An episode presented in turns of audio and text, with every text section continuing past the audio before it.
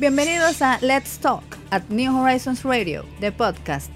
En este escenario, el concurso de las ideas tiene una plataforma activa, veraz, crítica y diferente para la comunidad educativa, la nación dominicana y el mundo. New Horizons Radio apuesta a generar ese espacio de aprendizaje innovador que sirva de complemento para todos los proyectos que exhibe nuestra inmensa familia educativa. Quédate conectado. Un nuevo capítulo comienza ahora. New Horizons Radio. Porque nosotros en este primer bloque pues tenemos el inmenso placer, señor Garrido, de conectar con una persona también querida de la comunidad New Horizons y que bueno, en muchas oportunidades nos acompañó acá en las actividades que siempre realizamos con la comunidad o una de las comunidades que forma parte de la familia New Horizons. Tenemos el placer de conectar desde Santiago de Chile con el ex embajador de Chile en la República Dominicana, el señor Fernando Barrera Robinson, y bueno, con él conversaremos sobre la actualidad chilena y qué depara el futuro para Chile, ¿no? Buenos días, señor embajador, ¿nos escucha? Sí, perfectamente. Muy buenos días, Ana, muy buenos días, Foundly. Les agradezco el contacto, para mí es un privilegio poder estar otra vez en la comunidad New Horizons, que tuve el placer de visitar en tantas oportunidades con motivo de fiestas patrias y demás allá en Santo Domingo. Cuéntenos, señor embajador, desde su perspectiva, obviamente el tema obligado es el tema del coronavirus, COVID-19, y cómo esto ha afectado a todas las naciones latinoamericanas y al mundo en general. Cuando vemos los números de Chile, son realmente preocupantes. El número de nuevos casos infectados es cada vez mayor. ¿Qué ha pasado en Chile? Porque una nación tan avanzada, que para nosotros siempre es un paradigma dentro de Latinoamérica, como yo diría que la única nación que está miembro de la OCDE y una de las economías en franco desarrollo, ¿qué ha sucedido con Chile? ¿Por qué el número tan elevado de infectados? Mira, Pauli, hay una serie de factores que inciden, sin duda alguna, en esas cifras que tú denominas preocupantes y que realmente para nosotros también lo son. Yo diría que hay un factor de clima, claramente. Nosotros hemos ingresado hace poco a un invierno bastante fuerte. Dentro de toda la tragedia que se está viviendo, el hecho de que esté lloviendo mucho, un país que venía con una tremenda sequía, por alguna parte nos beneficia, pero por otro lado también hace que la propagación del virus por aglomeración de las personas en sus viviendas, viviendas que no son muy grandes, los sectores más desposeídos viven en viviendas de 80 metros, de 100 metros, de 40 metros, de 50 metros, 5 o 6 personas.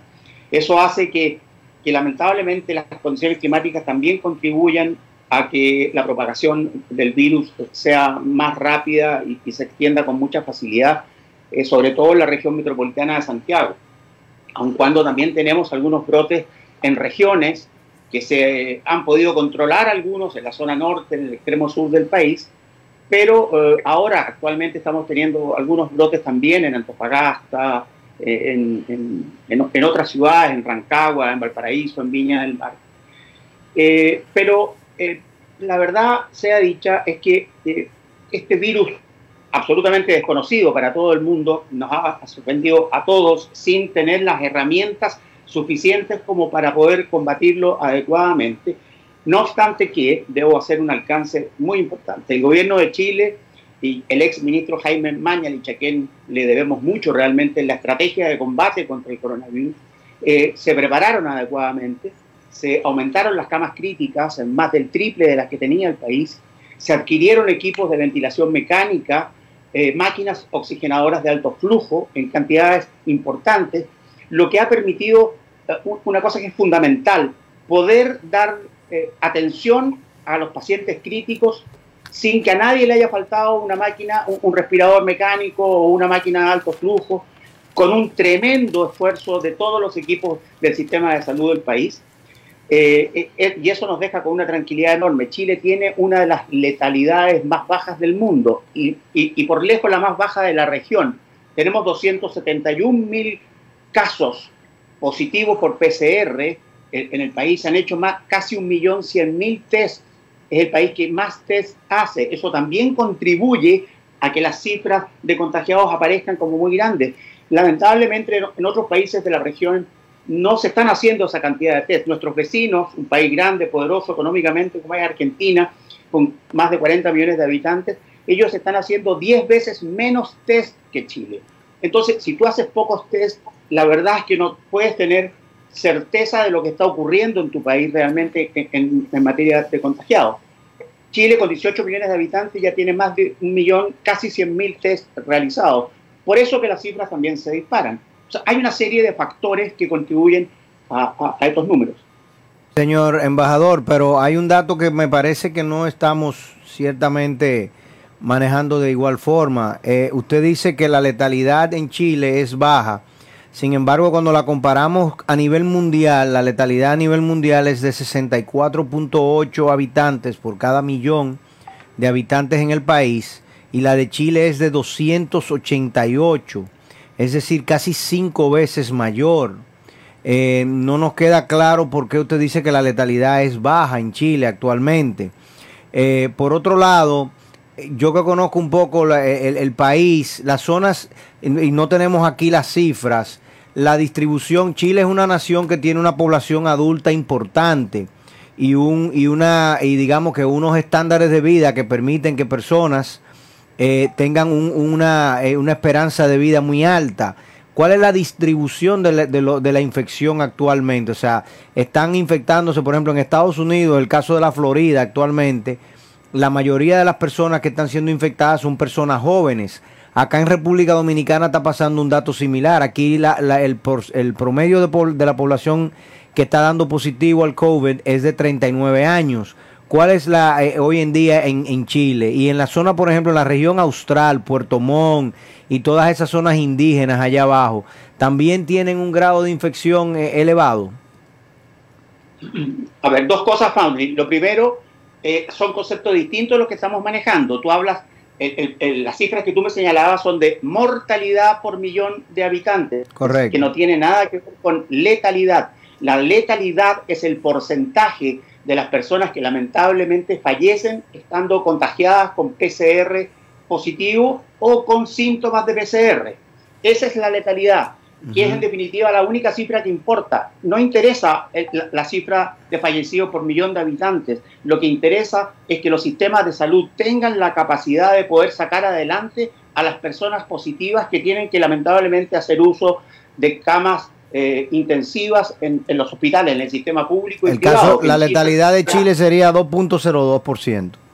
En este momento estamos en el orden del 2.02, por ahí baja de repente al 1.7, al 1.8, pero estamos manejándonos en esos porcentajes de letalidad. Sí, en definitiva, lo que realmente interesa, que la gente no se nos muera aun cuando estén contagiadas, o se nos muera la menor cantidad posible. Bien. Respecto del tema etario, tú tienes toda la razón. Chile es un país que tiene una tercera y cuarta edad relativamente importante, pero la gente que se está contagiando y que está distribuyendo el virus son jóvenes, al igual que en República Dominicana, al igual que en Estados Unidos, al igual que en muchas partes del mundo. Ellos son los que se mueven, ellos son los que están haciendo menos casos a las medidas que la autoridad trata de imponer, como cuarentena, como toque de queda, etcétera. Aquí se siguen haciendo fiestas. Hay un sector de la población muy irresponsable que no ha hecho caso, no ha seguido las recomendaciones, y eso también es un factor que contribuye a estas cifras y a esta cantidad importante de contagios. ¿Y por qué usted habló del exministro? ¿Qué sucedió allí?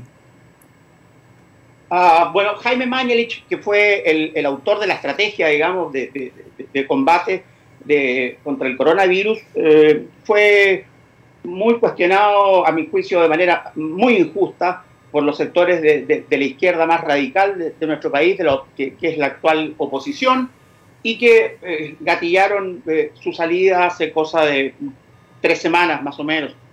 Y ahora tenemos un nuevo ministro de Salud, el doctor París, que prácticamente ha seguido la misma estrategia que tenía el ministro Mañalich, nada más que con un discurso, digamos, una presentación hacia los medios de comunicación y demás, un poco más amigable, digamos. El doctor Mañalich era una persona muy certera, muy dura, y quizás lo consideraban algunos poco simpático, pero yo no quiero tener un ministro de salud simpático, quiero tener un ministro de salud que haga bien las cosas, y el ministro Mañalich las hizo bien, y gracias a la gestión de él, del gobierno en general y del sistema de los trabajadores de salud del país, hemos podido, no obstante el estrés que tiene todo el equipo de salud, porque han tenido que trabajar 24/7 para sacar adelante esta situación, estamos llevándola bien, digamos, llevándola bien en el sentido de que no han colapsado, el sistema de salud no ha colapsado, no hay nadie, aquí no se nos muere la gente en la calle, no se nos muere la gente, las muertes son relativamente dignas, digamos, reciben la atención que requieren las personas en esta crisis sanitaria de nivel mundial.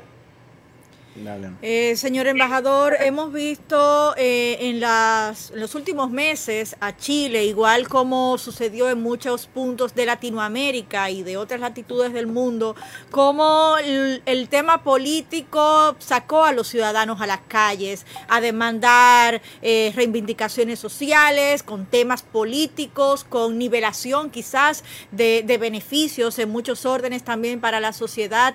¿Cómo ha impactado en este punto ese descontento de la ciudadanía que había hasta antes de la pandemia con la respuesta que ha presentado el gobierno central ante los contagios del COVID?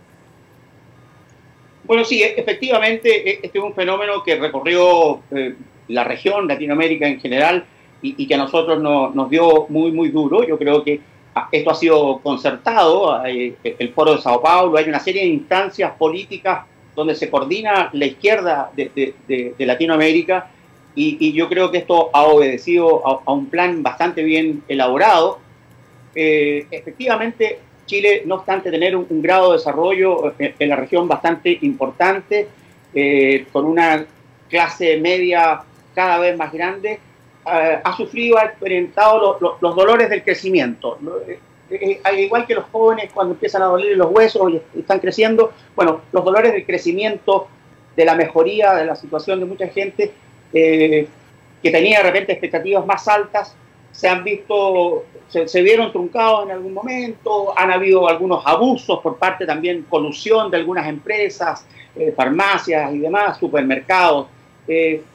Realmente el sistema tiene que experimentar algunos ajustes realmente el sistema para que funcione bien. La gente, el sistema de pensiones también requiere algún ajuste porque la gente se estaba jubilando con pensiones bastante bajas. Ustedes tienen uno similar en República Dominicana, sí, que es una especie de copia del nuestro, las administradoras de fondos de pensiones. Bueno, todo eso requiere algún ajuste, requiere algún problema, y hubo protesta pacífica al principio, pero lamentablemente después se transformó en un problema de un estallido subversivo realmente, donde los grupos anárquicos, la izquierda más extrema, con mucha juventud en la calle, salió a destruir, a quemar todo. Eso generó el cierre de una cantidad importantísima de pymes, de pequeñas y medianas empresas, que son las que generan la mano de obra en el país, y entonces toda esa situación hizo que Chile debiera entrar al tema de la pandemia por coronavirus en condiciones bastante más desmedradas, económicamente hablando me refiero. Y esto ha significado un esfuerzo del Estado y del gobierno muy grande, con una economía que venía muy golpeada por estos hechos que se generaron a partir del 18 de octubre del año pasado. Bueno, vamos a hablar de la situación presente y futura de Chile y obviamente cómo eso afectaría al resto de Latinoamérica, pero vamos, si nos permite el señor ex embajador, hacer una breve pausa y regresamos en unos segundos. Con mucho gusto, gracias. New Horizons Radio. Gracias, amigos, por continuar con nosotros acá en New Horizons Radio. Recordarles que si tienen alguna inquietud, algún comentario, pues pueden compartirla con nosotros a través de nuestro Instagram o nuestra cuenta en Twitter. Estamos allí como programa NH Radio. Y bueno, pues seguimos conversando ya en este bloque justamente sobre el presente y el futuro de nuestros hermanos en Chile con el ex embajador de esa nación acá en la República Dominicana, el señor Fernando Barrera Robinson. Señor Garrido, antes de la pausa, usted introducía justamente este tópico. Sí, ciertamente, usted lo mencionó de manera tangencial. Por ejemplo, en el caso de los fondos de pensiones, nosotros imitamos el sistema de acumulación, digamos, por la vía de manejadoras de fondos de pensiones, lo que se llama de ahorro individual, y nos tomó con mucha sorpresa, digamos, y preocupación al mismo tiempo, porque ya aquí sabíamos, digamos, hay una parte importante de la población que ve con ojos de preocupación el hecho de que realmente las administradoras de fondos de pensiones no rentabilizan de manera adecuada dichos fondos, y al final tenemos una situación donde aparentemente los empleadores, los trabajadores se van a retirar con unas pensiones muy por debajo de lo necesario inclusive para vivir, y en un momento en el que la esperanza de vida sigue aumentando. En el caso de Chile ya hablamos de una generación de una población cuaternaria, en el caso nuestro la esperanza de vida también ha ido aumentando, pues obviamente la gente se retira y tiene mucho más años de vida, y lo que tenemos a la fecha acumulado, cuando tenemos procesos inflacionarios importantes, como ocurrió en República Dominicana precisamente al inicio de dicho proceso de la ley entrar en vigencia, el año 2003 y 2004 para nosotros fueron 2 años de acumulación inflacionaria por encima del 100%, acumuladas entre las dos, lo cual erosiona de manera total la capacidad de dicho fondo de pensiones. Pues nos toma de sorpresa que los chilenos tampoco están satisfechos con el sistema de pensiones, y cuando uno heredó y uno ve que el padre no está contento con lo que él tenía, uno dice, bueno, pero ¿y qué es lo que yo he heredado? Entonces, realmente la situación de Chile nos lleva a preocupación. También nos lleva a preocupación, por ejemplo, el tema en educación, que es una de las cosas que a nosotros más nos preocupa, porque el modelo chileno también es un modelo que nosotros hemos planteado como un paradigma en términos de educación. Sin embargo, vemos que también la población chilena muy a menudo se queja de la calidad del servicio educativo, de la cobertura del servicio educativo, y quisiéramos que usted nos dé algunas pinceladas de qué se ha hecho en Chile para, digamos, para reformar tanto el sistema de pensiones como el sistema educativo. Bien, Foundly, la verdad es que es un problema muy, muy serio, que en lo personal yo ya estoy jubilado de la Cancillería hace un poco tiempo atrás, y estoy experimentando en carne propia el tema de las bajas pensiones, y eso obedece, bueno, yo no me puedo quejar tanto, hay personas evidentemente en nuestro país que tienen pensiones muy, muy bajas que no les permiten sobrevivir realmente de manera digna, y obedece en muchos casos a las lagunas previsionales. Hay mucha, la economía informal en nuestros países, y la conozco también muy de cerca en República Dominicana, en Chile sucede algo muy similar. Hay mucha gente que trabaja el día a día para llevar el alimento a sus casas, y esa gente no impone. Y si tú tienes lagunas previsionales importantes, evidentemente al final de tu vida laboral, vas a tener fondos acumulados muy, muy escasos, muy, muy pequeños, lo que va a hacer, a significar, ¿no es cierto?, unas pensiones muy, muy bajas. Entonces, las lagunas previsionales son el principal factor. Yo creo que las administradoras de fondos de pensiones, en materia de generar riqueza, de invertir bien los fondos, lo han hecho bien ellos. La rentabilidad es importante. Tampoco lo que ellos cobran a los usuarios son cifras que sean muy descabelladas. Eso se ha tratado de ir ajustando, se ha tratado de generar más competencia. Hay algunos sectores que piensan en la creación de una administradora de fondos de pensiones estatal para introducir otro factor de competencia que haga que las comisiones sigan bajando para los usuarios y que al final eso también contribuya a tener una mejor jubilación, una mejor pensión. Hay otras iniciativas, hay fondos solidarios también para la gente de menores justos, para tener una jubilación solidaria. Se están buscando una serie de mecanismos para que realmente sean mejores y más dignas las pensiones de la gente. Pero el sistema de reparto que falló en todas partes del mundo y con poblaciones tal como tú señalabas que van siendo crecientemente con expectativas de vida mucho más amplias, más generarían una carga al sistema solidario tremenda que haría que para el Estado imposible poder pagar esas pensiones. Así es que yo creo que el sistema no es malo en sí, hay que introducirle mejoras, hay que generar formas de que la gente de menores recursos y de la economía informal pueda tener una pensión digna que permita vivir sus últimos años de mejor manera. Por ahí va el camino y eso es lo que nuestros políticos y los expertos en la materia están tratando de hacer para que la gente pueda tener mejores pensiones. Respecto de la educación, el nivel de educación en Chile sigue siendo excelente en todas las etapas de la educación primaria, secundaria, universitaria. Tenemos muchos jóvenes latinoamericanos que vienen a estudiar a nuestras universidades. Lo que ocurre es que tienen costos. La gente reclama porque quiere tener educación gratuita. Y lamentablemente eso es una especie de utopía, es imposible.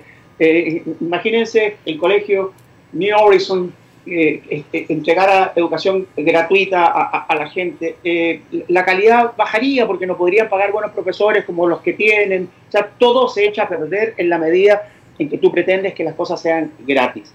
Lo que se está haciendo en el país es evidentemente acompañando a los sectores más desposeídos con becas, con créditos blandos, tratando de que se incorpore la mayor cantidad de gente, como lo ha hecho en los últimos 30 años en el país, de jóvenes que son primeros profesionales en sus familias. Hay una enorme cantidad de gente que son primeros profesionales en Chile. Y eso se ha hecho gracias a todos estos aportes que el Estado realiza y la contribución también, en alguna medida, de los institutos de educación superior, pero la demanda de un sector importante de jóvenes es que la educación sea gratis, no solamente y que siga mejorando la calidad. Evidentemente, también hay un tema de mejor calidad, pero eso pasa por tener buenos profesores. O sea, es todo un tema, pero no obstante ello, son un poco quejas. La queja de aquellas personas que están bastante bien, que han mejorado, pero que quieren seguir mejorando. Es como el que quiere más y más y más y más. Entonces es una demanda, una fuerte presión sobre el Estado, sobre los gobiernos, que no es fácil de satisfacer muchas veces. Ustedes están actualmente en medio del año escolar, o sea, por ejemplo, el caso dominicano y Norteamérica, Europa. Estamos actualmente en vacaciones de verano, sin embargo la pandemia ha tomado a Latinoamérica, lo estuvimos hablando la semana pasada, en medio del año escolar. ¿Cómo está la situación actualmente en Chile? ¿Los alumnos están en sus casas recibiendo clases en línea? ¿El sistema público ha podido manejar el tema de las clases en línea? Porque prácticamente el resguardo no ha sido tan intenso en Chile como se dio en otros países. O sea, la vida económica y la vida educativa, sobre todo, ¿cómo se está llevando? Bueno, Pauli, como has de saber tú, Chile estamos en este momento casi 8 millones de personas en cuarentenados absolutamente. Hay cuarentena total en la región metropolitana, que es donde se concentra el núcleo de población más grande del país. Hay otras ciudades en el norte, en el sur, que también están en cuarentena. Pero no es nacional, o sea, no es una cuarentena nacional, sino por regiones. Ha sido una cuarentena dinámica, exactamente, no nacional, y eso ha permitido de que la actividad económica en aquellas zonas que están menos complicadas desde el punto de vista de los contagios pueda seguir funcionando y pueda seguir generando recursos para poder sostener toda esta todos los aportes que el Estado ha tenido que hacer para que las personas se puedan mantener en sus casas.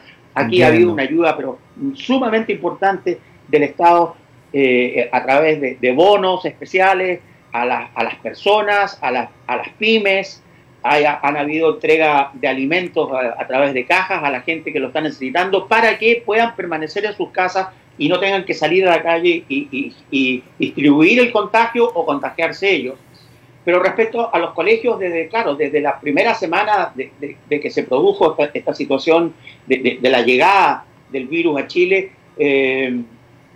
las clases se suspendieron, todo el mundo se quedó en sus casas y ha sido una educación a distancia, tal como tú señalabas, Fountley.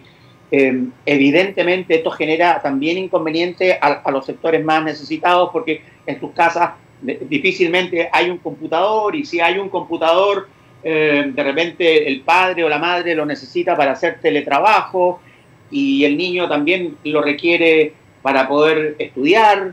Entonces está viendo la forma de poder proporcionar un PC por casa, digamos, para que los niños puedan seguir recibiendo las clases. Hay canales de televisión que dedican parte de su programación durante el día también para entregar herramientas de educación educativas a los niños para que se siga cumpliendo el ciclo del año, pero las condiciones actuales indican claramente que va a ser muy difícil que se puedan llegar a volver a clases presenciales, no antes del último trimestre. Con mucha suerte, yo diría, en esta región, a partir de octubre, noviembre, probablemente los colegios con una serie de medidas puedan ir reabriendo algunos de ellos. En otras regiones del país, en la isla de Pascua, por ejemplo, hoy día ya se iniciaron clases presenciales, porque no tienen ningún caso, porque es una isla, están todo mucho más controlado. Pero es una situación bastante compleja y desde el punto de vista de las clases presenciales, como las conocemos, va a ser muy difícil una normalidad en este año lectivo. ¿Siente usted que entonces el año escolar para una parte importante de los chilenos, de los alumnos chilenos, se estaría perdiendo y el ministerio tendría entonces que repetirlo? O sea, ¿cuál sería esa realidad?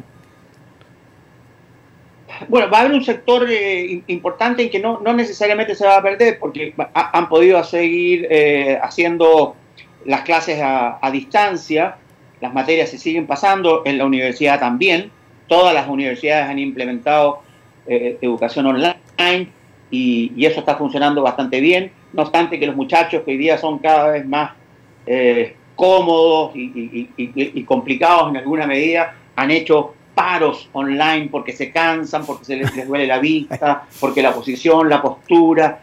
Realmente estamos viviendo momentos muy complejos y los muchachos más encima reclaman. Wow. Es realmente increíble. Impresionante, impresionante. Señor embajador, Chile se ha convertido, obviamente, como siendo una de las economías más robustas de Sudamérica, en un espacio atractivo para los migrantes. Ustedes tienen una comunidad haitiana importante, una comunidad dominicana importante, incluso los venezolanos en la última etapa también, luego de esta migración de los últimos años, también han acudido a Chile por muchos años.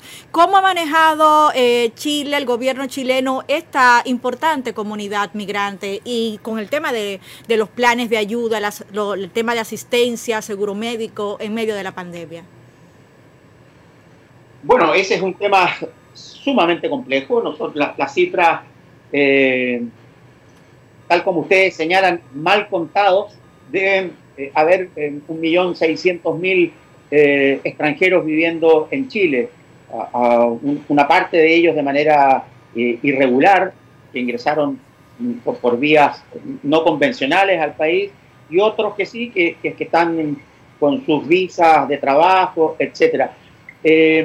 Han generado una fuerte presión, sin duda alguna, y han sido una fuente de propagación de contagio muy, pero muy importante, porque ellos se agrupan, cantidades de familias alquilan habitaciones en casas antiguas y viven de manera bastante hacinada, con todo lo que eso significa cuando se produce una crisis sanitaria como la actual. Pero a todos ellos se les está dando, por supuesto, también atención hospitalaria, se les está ayudando en materia de alimentación, han generado realmente una presión muy, muy grande, sobre todo a las municipalidades, que son la primera línea de combate que tenemos nosotros en nuestra organización estatal para atender los problemas de la gente. Los municipios, los alcaldes han tenido una presión enorme en muchos sectores de la región metropolitana y en otras ciudades del país por el tema de los migrantes. Como tú decías, venezolanos en cantidades importantes, colombianos, peruanos, bolivianos, dominicanos, haitianos, etcétera, son la masa más importante de extranjeros que están viviendo en el país. Y algunos de los cuales han querido regresar a sus países, dada la situación que estamos viviendo. Han habido vuelos humanitarios, pero son cantidades ínfimas en comparación a esta cifra que yo les indico, que son 1,5 millones, 1,600,000 los que tenemos en el país. Y los chilenos migrando hacia el extranjero, ¿usted siente que con el COVID y la crisis económica que esto ha provocado, tendrían una migración importante de chilenos buscando vida fuera de Chile, o sencillamente seguirían siendo los mismos flujos migratorios tradicionales? No, mira, la verdad, como no es un problema que sea chileno, sí, dentro de la región nosotros vamos a poder defendernos, yo creo, bastante bien. La economía va a repuntar una vez que salgamos de esto, tenemos las herramientas para hacerlo, están los planes establecidos, etcétera. Todos los indicadores internacionales señalan de que vamos a caer este año alrededor del 7%, 7,5% indican algunos. Tenemos la esperanza de que sea un poco menos de esa cifra y que el próximo año Chile podría crecer del orden del 5%, o sea, recuperar parte importante de lo que se vaya a perder este. Así es que nosotros, desde el punto de vista de la pandemia, los chilenos no tienen mayor preocupación, digamos, de lo que va a suceder a futuro. Seremos un país más pobre, como todos los países de la región y como gran parte de los países del mundo.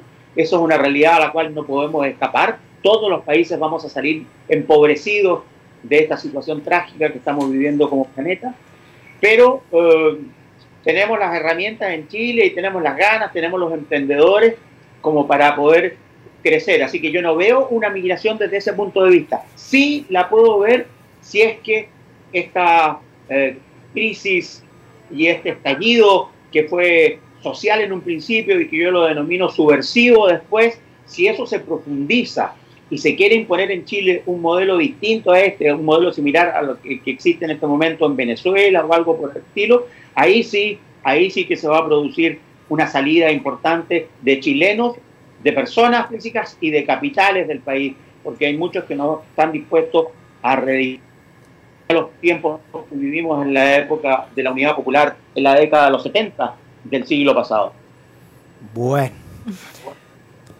Muchísimas gracias, señor embajador, por el tiempo dedicado a New Horizons, a la comunidad de New Horizons y a toda la comunidad educativa y que nos sigue acá por New Horizons Radio. Yo creo que lo que usted ha esbozado en el día de hoy nos arroja un poco de luz y obviamente nos sirve como un prisma en el cual nosotros compararnos y mirar, sobre todo mirar hacia el futuro. Como usted sabe, esta semana en República Dominicana tendremos elecciones, unas elecciones derogadas que debieron haberse ejecutado el 16 de mayo. Y esperamos, bueno, pues que todo pase bien y que al final la República Dominicana pase el periodo de transición gubernamental en medio de una pandemia. Algo que yo creo que la clase política y realmente la ciudadanía en general, ningún dominicano vivo había sobrevivido esta situación. Y juntarlas ambas, es un gran desafío para nosotros.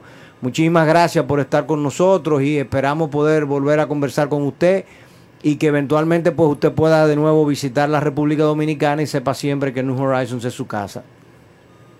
Muchísimas gracias a ustedes. Quiero a través de esta oportunidad enviar un tremendo saludo a todo el cuerpo directivo del New Horizons, a los alumnos, a mis compatriotas que tienen sus hijos en el colegio, con los cuales tuve el gusto de compartir allá.